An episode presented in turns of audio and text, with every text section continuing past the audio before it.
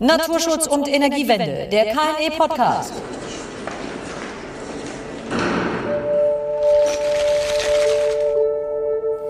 Wenn man mit dem Zug von Hamburg nach München fährt, fällt auf, wie unterschiedlich die Energiewende unser Land im Norden und im Süden prägt.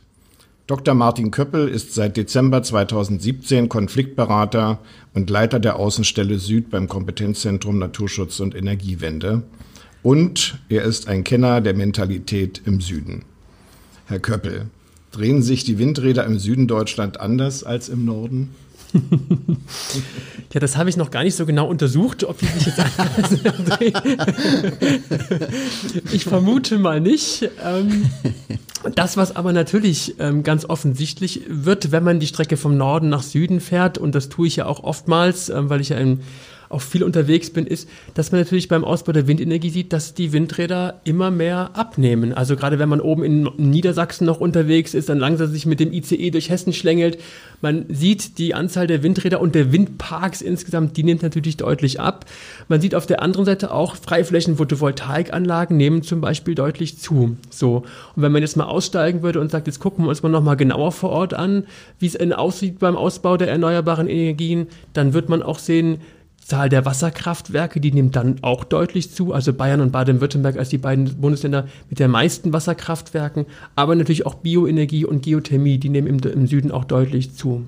Im bayerischen Koalitionsvertrag äh, von CSU und Freien Wählern heißt es ja, wir werden die Energiewende bayerisch umsetzen. Was ist das? Was ist eine bayerische Umsetzung der Energiewende? Ja, also ich glaube, man sieht das schon an vielen Stellen, auch im großen Bereich der Politik, dass Bayern versucht, da auch seine eigenen Akzente zu setzen. Corona könnte man jetzt ja auch ähm, mal anführen. Und ähm, so ist es natürlich auch im Rahmen der Energiewende, dass hier Bayern, aber auch Baden-Württemberg versucht, einen eigenen Weg zu gehen. Das heißt, zu gucken, wo sind unsere Stärken und Schwächen beim Ausbau der erneuerbaren Energien und wo wollen wir Schwerpunkte setzen. Bereich Windenergie haben wir ja ganz lange und das ist ja, was uns immer auch noch prägt, das Thema 10H gehabt. Das heißt, Windenergieausbau, der in Bayern eben wenig stattgefunden hat. Aber auf der anderen Seite sehen wir eben einen ganz, ganz großen, massiven Ausbau der Freiflächen Photovoltaikanlagen. Wir sehen einen großen Existenz von Wasserkraftanlagen. Bayern ist ja das Bundesland mit den meisten Wasserkraftanlagen. 4200 vor allem kleine Wasserkraftanlagen, die wir hier in Bayern haben. Wir haben auch viel Biomasse, genau. Also dieser hohe Wasserkraftanteil ist ja doch etwas Besonderes. Welche historischen Gründe gibt es denn dafür?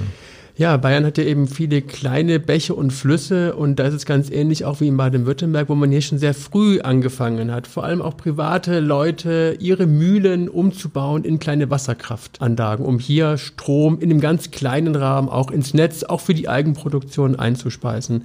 Und das ist was, was wirklich auch gerade ein Spezifikum vom Süden ist, von vor allem Bayern, aber auch von Baden-Württemberg. Wenn man sich die Zahlen anguckt, haben wir die von 2017 angesehen, dann hat äh, Bayern ja auch einen sehr hohen Anteil an Kernenergie. Also 2017 noch von 36,8 Prozent. Wird man das denn alles kompensieren können?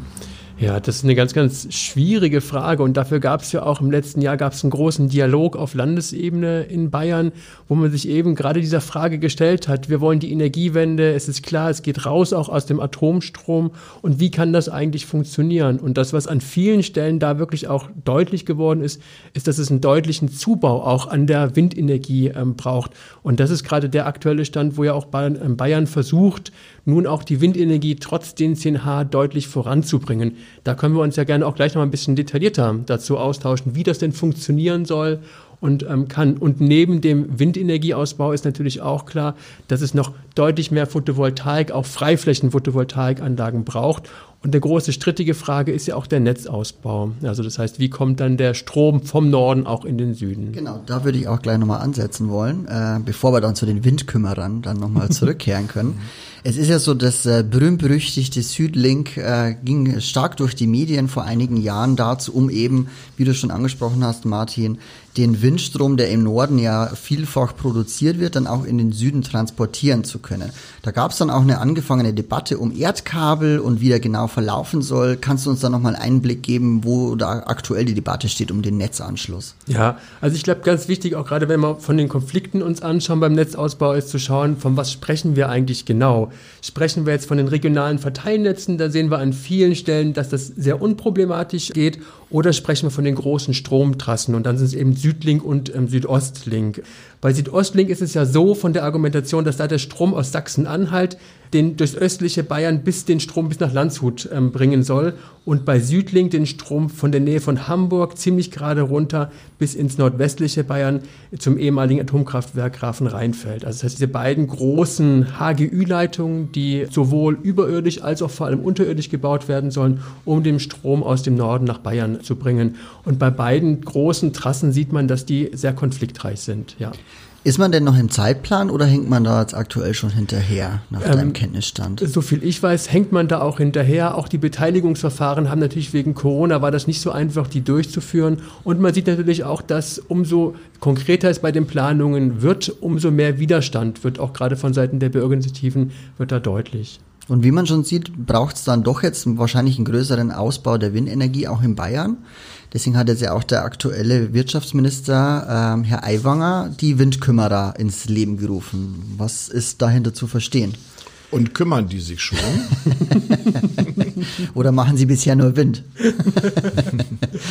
Ja, das ist eine, das ist eine ganz, ganz große Frage. Ähm, die ähm, bayerische Landesregierung hat sich ja aktuell, sprich vor einigen Monaten, nachdem jetzt ja viele, viele Jahre lang der Ausbau der Windenergie erstmal brach lag, ein sehr ambitioniertes Ziel gesetzt. Die wollen nämlich 300 Windenergieanlagen in den nächsten Jahren wollen die ins Netz bringen. So. Und wenn man jetzt weiß, dass in den letzten Jahren um die null Windenergieanlagen pro Jahr installiert wurden, ist natürlich von null auf 300 ein riesen, riesen ambitioniertes Ziel. Und gleichzeitig soll natürlich an 10H, was den Ausbau der Windenergie erschwert, festgehalten werden. Das ist eben auch im Koalitionsvertrag festgelegt, dass an 10H festgehalten wird. Und nun ist natürlich die zentrale Frage, wie schafft man es, diese 300 Windenergieanlagen trotz 10H zu erreichen? Und eine Maßnahme dafür sind eben diese Windkümmerer. Die Windkümmerer sollen die bayerischen Kommunen dabei unterstützen, Windenergievorhaben vor Ort umzusetzen.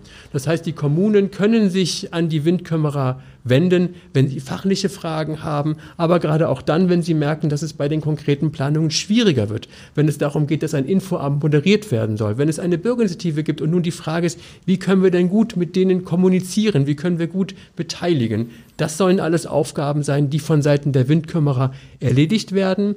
Dafür ist aktuell sind zwei Ausschreibungen ähm, sind übers Band gelaufen. Das eine für einen Akteur, der sich um diesen Posten der Windkümmerer bewirbt, und zum anderen sind Kommunen angeschrieben worden, die sich nun für Windkümmerer bewerben können.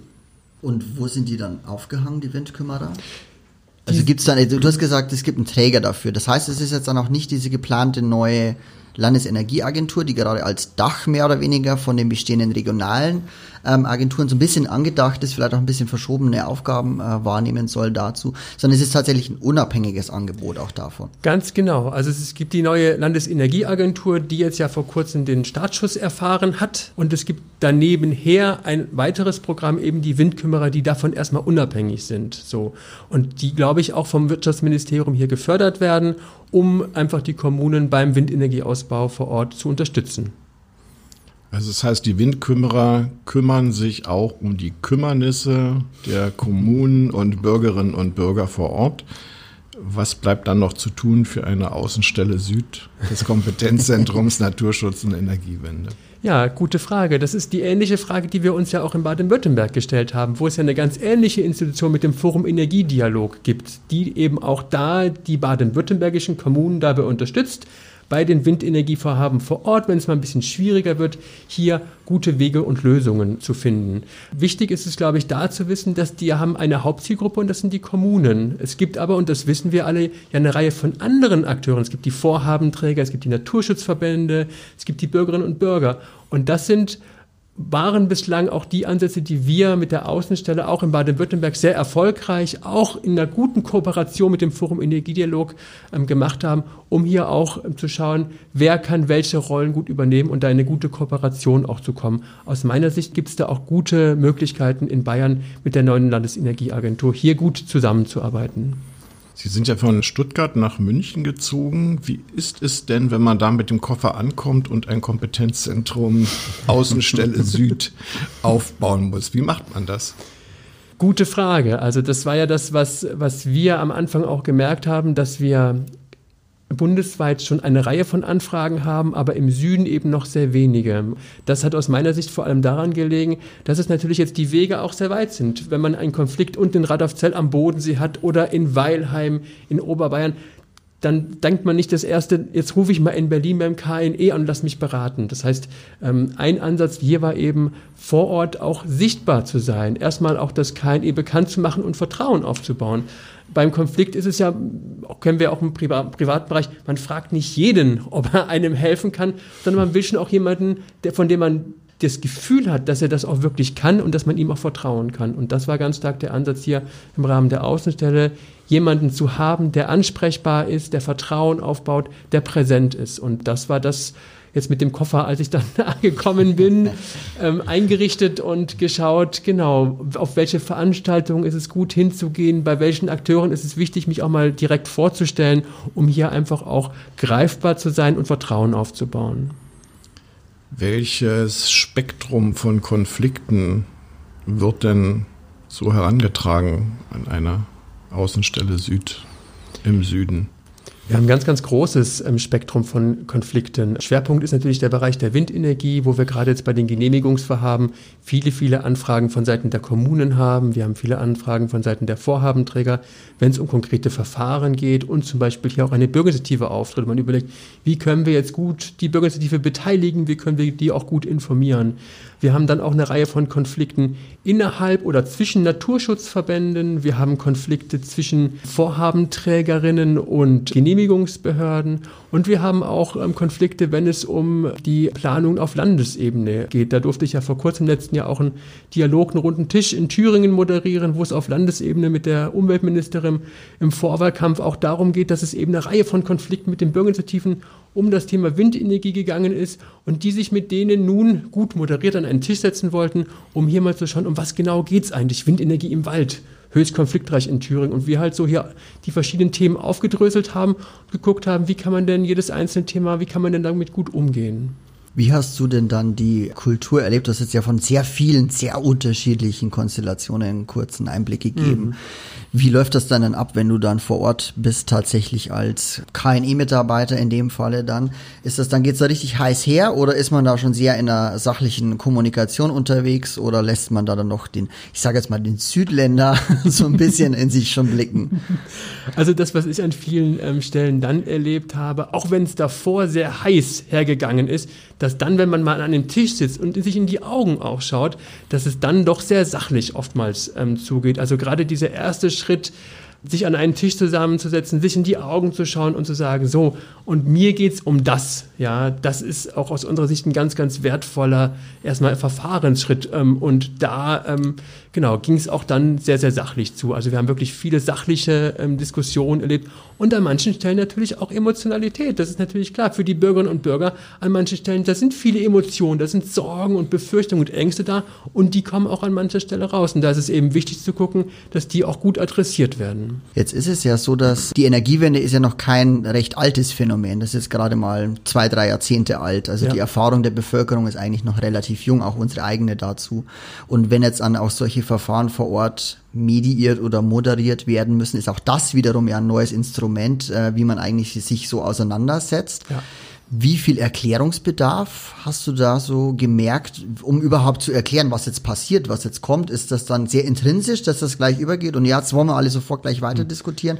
Oder muss man dann doch nochmal ein bisschen ausholen und genauer erklären, was jetzt eigentlich vonstatten geht und was am Schluss auch rauskommen kann bei sowas? Ja, super wichtige Frage. Ich würde da mal eine, auch eine Stelle vorher an, erstmal ansetzen, weil auch wenn natürlich die verschiedenen Akteure merken, oh, es wird vor Ort schwierig, der Naturschutzverband oder die Kommune, dann ist nicht der erste Impuls zu sagen, sagen, wir brauchen jetzt eine professionelle Moderation, wir brauchen eine Mediation. Da braucht es erstmal auch ein Wissen davon. Und das ist auch was, was wir gemerkt haben. Dieses Wissen ist auch wichtig, dieses erstmal zu vermitteln. Über Vorträge bei, Branchenträ äh, bei Branchentagen zum Beispiel, dass die Vorhabenträger wissen, ah, okay, das sind Konflikteskalationsstufen und deswegen ist es zum Beispiel enorm wichtig, dass ich frühzeitig mich schon auch um ein gutes Verfahren ähm, wende, um die Konflikte nicht eskalieren zu lassen. Und absolut, und dann auch während dem Verfahren natürlich ist es immer wieder wichtig zu sagen, so, wir sitzen hier zusammen, um über das zu sprechen. Das ist das Ziel der heutigen Besprechung. Und unsere Rolle als neutrale Moderation ist es zu schauen, Ihnen gemeinsam zu helfen, Ihre Themen zu klären. Also da braucht es eine Reihe von ähm, Transparenz, immer wieder auch von Erklärung, was ist es denn genau, was unsere Rolle ist, warum wir hier sitzen und über was sprechen wir und über was sprechen wir nicht. Absolut. Sie sagten, dass es Konflikte nicht nur zwischen dem Naturschutz und der Energiewende gibt, sondern auch Widersprüche bis hin zu Konflikten auch innerhalb der Gruppe des Naturschutzes. Mhm. Worum geht es da und wie kann man da helfen? Ja, da geht es auch ganz konkret darum, dass halt die eine Gruppe sagt, wir unterstützen jetzt dieses konkrete Projekt, weil zum Beispiel das aus unserer Sicht keine Konflikte mit dem oder wenige Konflikte mit dem Artenschutz hervorruft. Und die andere Gruppe sagt, na, aber schaut mal her, aus unserer Gruppe, aus unserer Sicht spricht das und das dagegen und deswegen wollen wir das nicht. Also da geht es auch um unterschiedliche Einschätzungen der Situation vor Ort. Und da ist natürlich enorm wichtig zu gucken, wie können hier auch gemeinsame Lösungen und Verfahrenswege aussehen. Ja, vertiefen wir mal die Frage nach dem Zustand des Artenschutzes. Mhm. Wie geht es dem Rotmilan im Süden Deutschlands? Also das ist eine ganz, ganz gute Frage. Gerade in Baden-Württemberg im letzten Jahr gab es ein neues Monitoring. Ähm, das heißt, man hat geschaut, also es gab vor vielen, vielen oder vor einigen Jahren gab es ein Monitoring wo man erstmal die verschiedenen Rotmilan-Horste gezählt hat, kartiert hat mhm. und damit sowas wie ein landesweites Datenerfassungssystem hatte und über den Zustand des Rotmilanes in Form der Rotmilan-Horste Bescheid wusste. Und nun ist natürlich die zentrale Frage, der Ausbau der Windenergie in Baden-Württemberg ist in der Zwischenzeit vorangeschritten. Wie sieht es denn jetzt mit dem Rotmilan aus? Und das, was man sagen kann, ist, dass der Ausbau der Windenergie nicht zu einem Rückgang der Rotmilane in Form der Rotmilan-Horste in Baden-Württemberg geführt hat. Und das hat dann auch dazu geführt, dass im Umgang mit dem Artenschutz in Baden-Württemberg eine neue, eine vielleicht erleichterte Umgang ähm, an den Tag gelegt werden konnte, weil man wusste, wir haben jetzt die letzten Jahre uns angeschaut, der, Wind, der Ausbau der Windenergie hat jetzt hier nicht zu einem Rückgang geführt. Es hat auch sicherlich wahrscheinlich damit zu tun, einfach sehr, sehr viele Akteure, unter anderem ja auch die beiden großen Naturschutzverbände, die in Baden-Württemberg sind, BUND und NABU, sehr früh auch bereits äh, selber eine Stelle eingerichtet haben, wo du auch schon mal gearbeitet hast, bevor du zum KNE gekommen bist. Mhm. Ähm, um da eben Lösungen zu finden für Fragestellungen, die eben auftauchen, wenn der Rotmilan möglicherweise gefährdet wird. Und dann eben auch noch weitere Akteure darüber hinaus. Was ist denn da so dein Eindruck? Läuft das ganz gut, auch so die Zusammenarbeit unter diesen verschiedenen Gruppen, unter den verschiedenen auch Personen, die da letztlich aktiv sind? Ja, absolut. Also das ist ja das Dialogforum Erneuerbare Energien und Naturschutz, was du angesprochen hast, was es seit 2012 gibt und was ich ja fünf Jahre lang leiten durfte. Und das ist ein gemeinsames Projekt von BUND und NABU, was dort vom Umweltministerium auch jetzt seit vielen, vielen Jahren schon finanziell unterstützt und gefördert wird und was aus meiner Sicht einen ganz, ganz zentralen Anteil daran hat, dass trotz aller Differenzen die Naturschutzverbände hier an vielen Stellen mit einer Stimme sprechen und auch wirklich ähm, an vielen Stellen zu einer Unterstützung für den Ausbau der Windenergie dies auch führt. Eben ganz, ganz wichtig, hier auch die personellen Ressourcen zu haben, um mit den Gruppen vor Ort, die es ja letzten Endes sind, auch die Stellungnahmen in konkreten Verfahren abzugeben, hier gute Lösungen zu erarbeiten. Und ähm, also von dem her aus meiner Sicht eine ganz, ganz wichtige Institution, die ich auch gerne noch in vielen, vielen anderen Bundesländern mir gut vorstellen könnte, absolut. Und wir als KNE haben hier auch eine gute Kooperation und Zusammenarbeit in den letzten Jahren gehabt, absolut. Der Ausbau der erneuerbaren Energien braucht ja vor allen Dingen auch Fläche. Ja. Wir haben auch einen gewissen Flächendruck. Das äh, verschiedenen anderen Nutzergruppen heraus auch. Äh, wie sieht es denn da im, im Süden Deutschlands aus? Äh, ist da noch ein besonders hoher Druck oder haben wir da ja ein großes Angebot an möglichen Flächen für Wind und Solar? Ja, absolut. Also das ist äh, natürlich ein ganz, ganz großes, schwieriges, zentrale Fragestellung, weil wir natürlich wissen, gerade im Süden ist auch die Fläche sehr, sehr begrenzt. Wir haben ja Bundesländer ähm, mit vielen, mit einer hohen Anzahl an Bevölkerung, gerade Baden-Württemberg, wo ja die Fläche sowieso auch schon sehr teuer ist, überhaupt sehr teuer überhaupt an Fläche ranzukommen, obwohl natürlich auch der Druck auf die Fläche enorm ist. Also auch das Land für die Bauern natürlich sehr schwierig verfügbar ist. Und hier gerade natürlich als für die Windenergie vielleicht noch weniger, aber gerade bei der Freiflächen-Photovoltaik, wo wir das merken, dass die Bauern sich erstmal zurückhaltend dazu äußern, ob jetzt weitere Flächen für die Freiflächen-Photovoltaik hier zur Verfügung gestellt werden. Also insofern ist das Thema Fläche gerade im Süden ganz, ganz zentrales und sehr, sehr schwieriges Thema. Vielleicht daran anknüpfen auch nochmal, jetzt wenn wir über den Süden sprechen, dann haben wir ja eher nicht die flache Landschaft im Kopf, mhm. sondern eher eine hügelige oder auch bergig komplexe Struktur, wo im Hintergrund irgendwie ein paar Alpen vielleicht auftauchen vorne noch ein See ist und auf jeden Fall äh, kleiner Waldbestand irgendwas. ist sehr divers aufgebaute Landschaft, wo es natürlich auch grundsätzlich für die Windenergie schon schwierig ist, weil die dann mit ganz anderen Bedingungen klarkommen müssen. Das sind dann Turbulenzen, Aufwinde und dergleichen, wo man zum Beispiel auch nochmal gucken muss, wie da wiederum auch dann die Gleitsegler, wie eben der Rob Milan, wenn, wie die unterwegs sind, haben die ein anderes Flugverhalten als auf der freien Fläche, wenn die über solches Gelände hinweg äh, strömen. Hast du da in deiner Arbeit auch irgendwelche Bezüge dazu bekommen, dass die Landschaft einfach anders ist und größere Herausforderungen an zum Beispiel die Windenergie stellt? Ja, absolut. Also das, was man ja von Seiten der Vorhabenträger an vielen Stellen ähm, auch hört und auch merkt, ist natürlich die Errichtung von Windenergieanlagen, die deutlich, deutlich aufwendiger und kostenaufwendiger vor allem ist. Und deswegen natürlich auch das ein ganz zentraler Grund ist, warum jetzt in den letzten Jahren wir im Süden deutlich weniger Windenergieanlagen gesehen haben wie im Norden, weil es deutlich kostenaufwendiger ist. Und dann ist natürlich auch klar, wenn wir jetzt oben im Norden sind, wir schauen uns Niedersachsen an, da sehen wir Windparks mit vielen, vielen, zum Teil Hunderten von Windenergieanlagen. Das ist natürlich etwas, was man im Süden überhaupt nicht, also nicht findet. Da ist man bei einem Windpark von 20 Windenergieanlagen. Das ist einer der größten Windparks von Baden-Württemberg. Also das natürlich auch gerade wegen der räumlichen Struktur und Gegebenheiten natürlich die ganz, ganz ganz un, sich unmittelbar auch auf die Windenergie und auf die Errichtung von neuen Windenergieanlagen auslegt. Welche Perspektive hat denn die Solarenergie im Süden eigentlich? Also wenn ich den Wetterbericht immer sehe, habe ich den Eindruck, dass im Süden immer die Temperaturen etwas höher sind und auch mehr die Sonne scheint. Ich weiß nicht, ob es statistisch belegt ist. Es gibt ja eben verschiedene Möglichkeiten, mit, mit Solar zu arbeiten, auf dem Dach, an Fassaden, auf Konversionsflächen, auf Freifläche. Äh, welche Entwicklung gibt es denn da im Süden?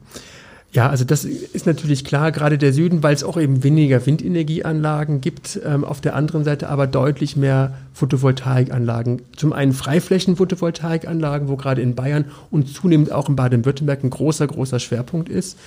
Und das, was jetzt in Baden-Württemberg noch neu kommt, ist eben ähm, die Solarpflicht ab 2022. Das heißt, Baden-Württemberg geht ja als Vorreiter im Bereich des Klimaschutzes, wenn man sich den Bundesländervergleich der Agentur für erneuerbare Energien anschaut und gleichzeitig ist der Ausbau der Stromerzeugung noch sehr, sehr niedrig. Und das, was jetzt in Baden-Württemberg eben gemacht werden soll, ist, dass der Solarausbau auf neu errichteten Häusern beziehungsweise auf neu errichteten Neubauten, also auf Neubauten im Nichtwohnbereich ab 2020, dass da eine Pflicht drauf kommen soll. Das heißt, jeder Neubau im Nichtwohnbereich, dass hier auch Solaranlagen mit draufkommen sollen. Und das ist natürlich, wenn man sich das anschaut, die Lager- und Produktionszahlen oder Parkhäuser, da ist ein, ein enormes Flächenpotenzial Potenzial da. Das heißt, auf bereits schon neu gebauten Flächen wird da oben die Solaranlage draufgebaut und es muss keine Freiflächen-Photovoltaikanlage, was nochmal eine zusätzliche Flächeninanspruchnahme bedeuten würde, errichtet werden. Und welchen Stellenwert hat die Agrar-Photovoltaik?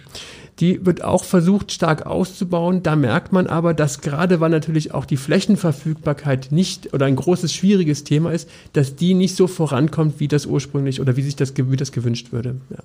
Ich hätte noch einen kleinen äh, Hinweis an dieser Stelle, das werden wir jetzt nicht jetzt vertiefen, aber vielleicht zu einem späteren Gespräch. Nämlich in Baden-Württemberg gibt es auch eine schwimmende Photovoltaikanlage auf einem Baggersee. Ein sehr spannendes Projekt, wo sich viele Fragen aufwerfen, die wir sicherlich auch mal in diesem Podcast zu einem späteren Zeitpunkt unterbringen werden. Sie haben ja auch lange als Konfliktberater gearbeitet. Ja. Äh, vielleicht hört uns der ein oder andere Bürgermeister, Bürgermeisterin zu.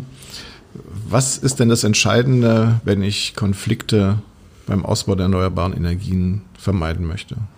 Ja, ich hoffe, dass einige Bürgermeisterinnen und Bürgermeister hier auch zuhören. Aus unserer Sicht und unserer Erfahrung nach ist es wichtig, frühzeitig sich klar zu machen, an welchen Stellen möchte ich denn beteiligen, an welchen Stellen möchte ich denn informieren.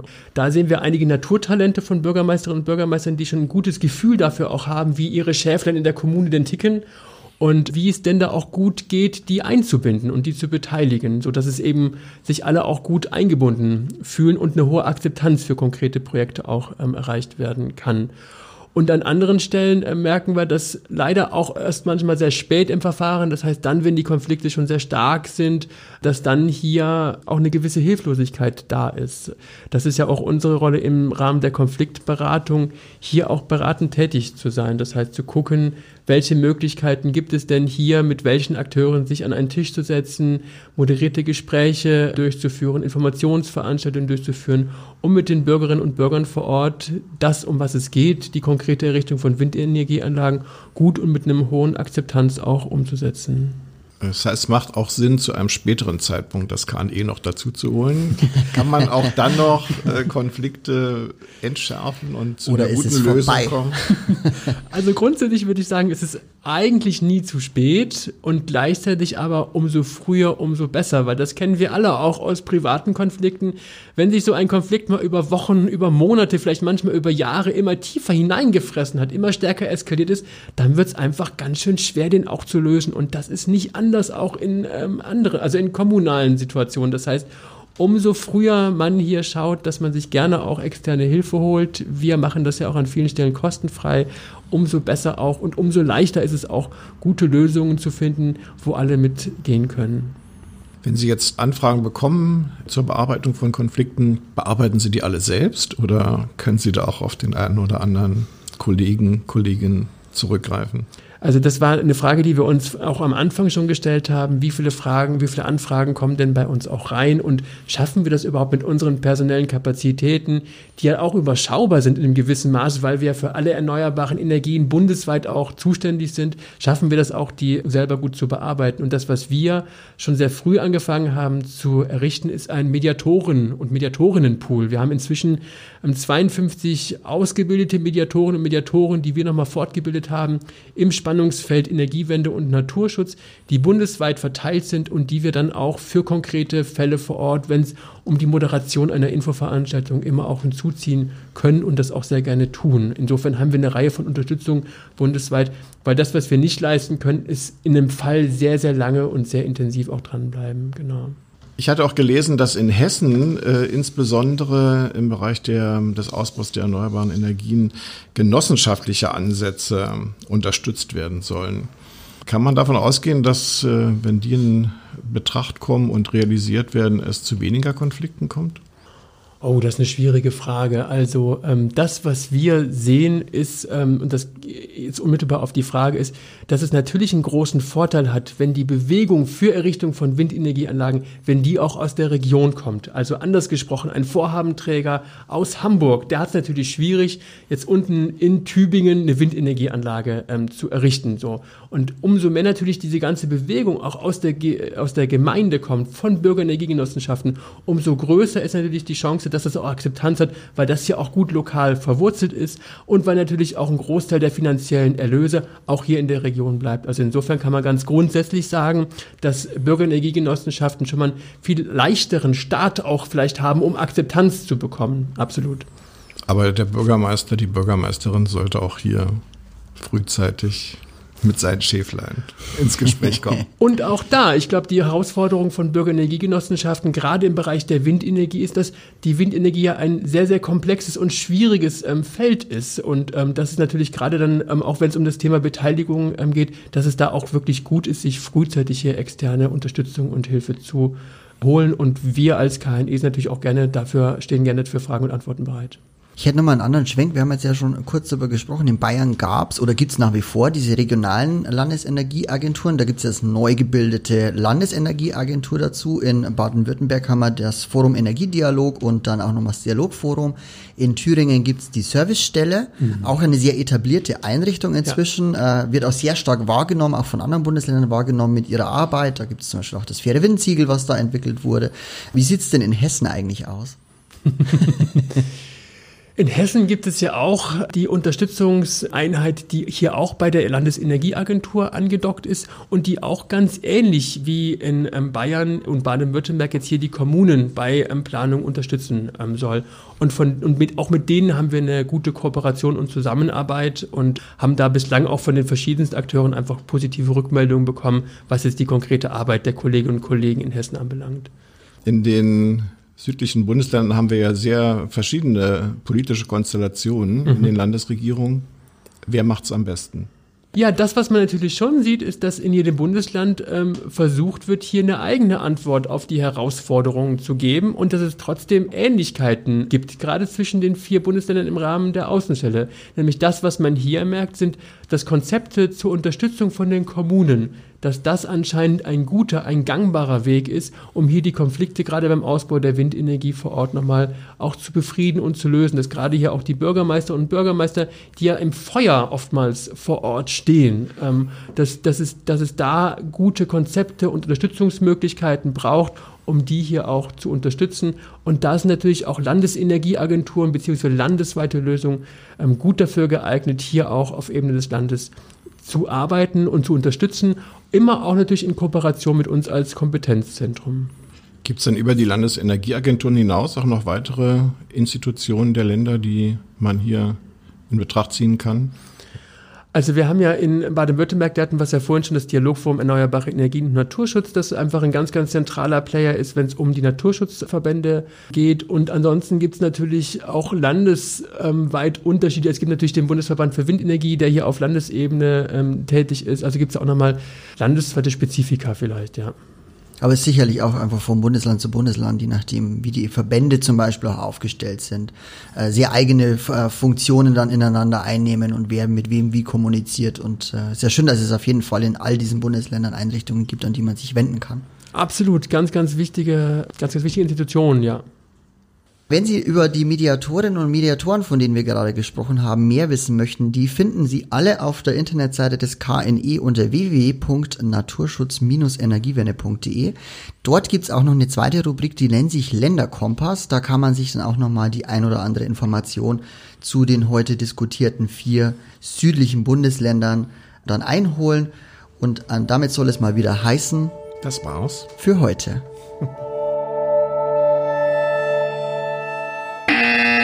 Naturschutz und Energiewende, der KNE Podcast.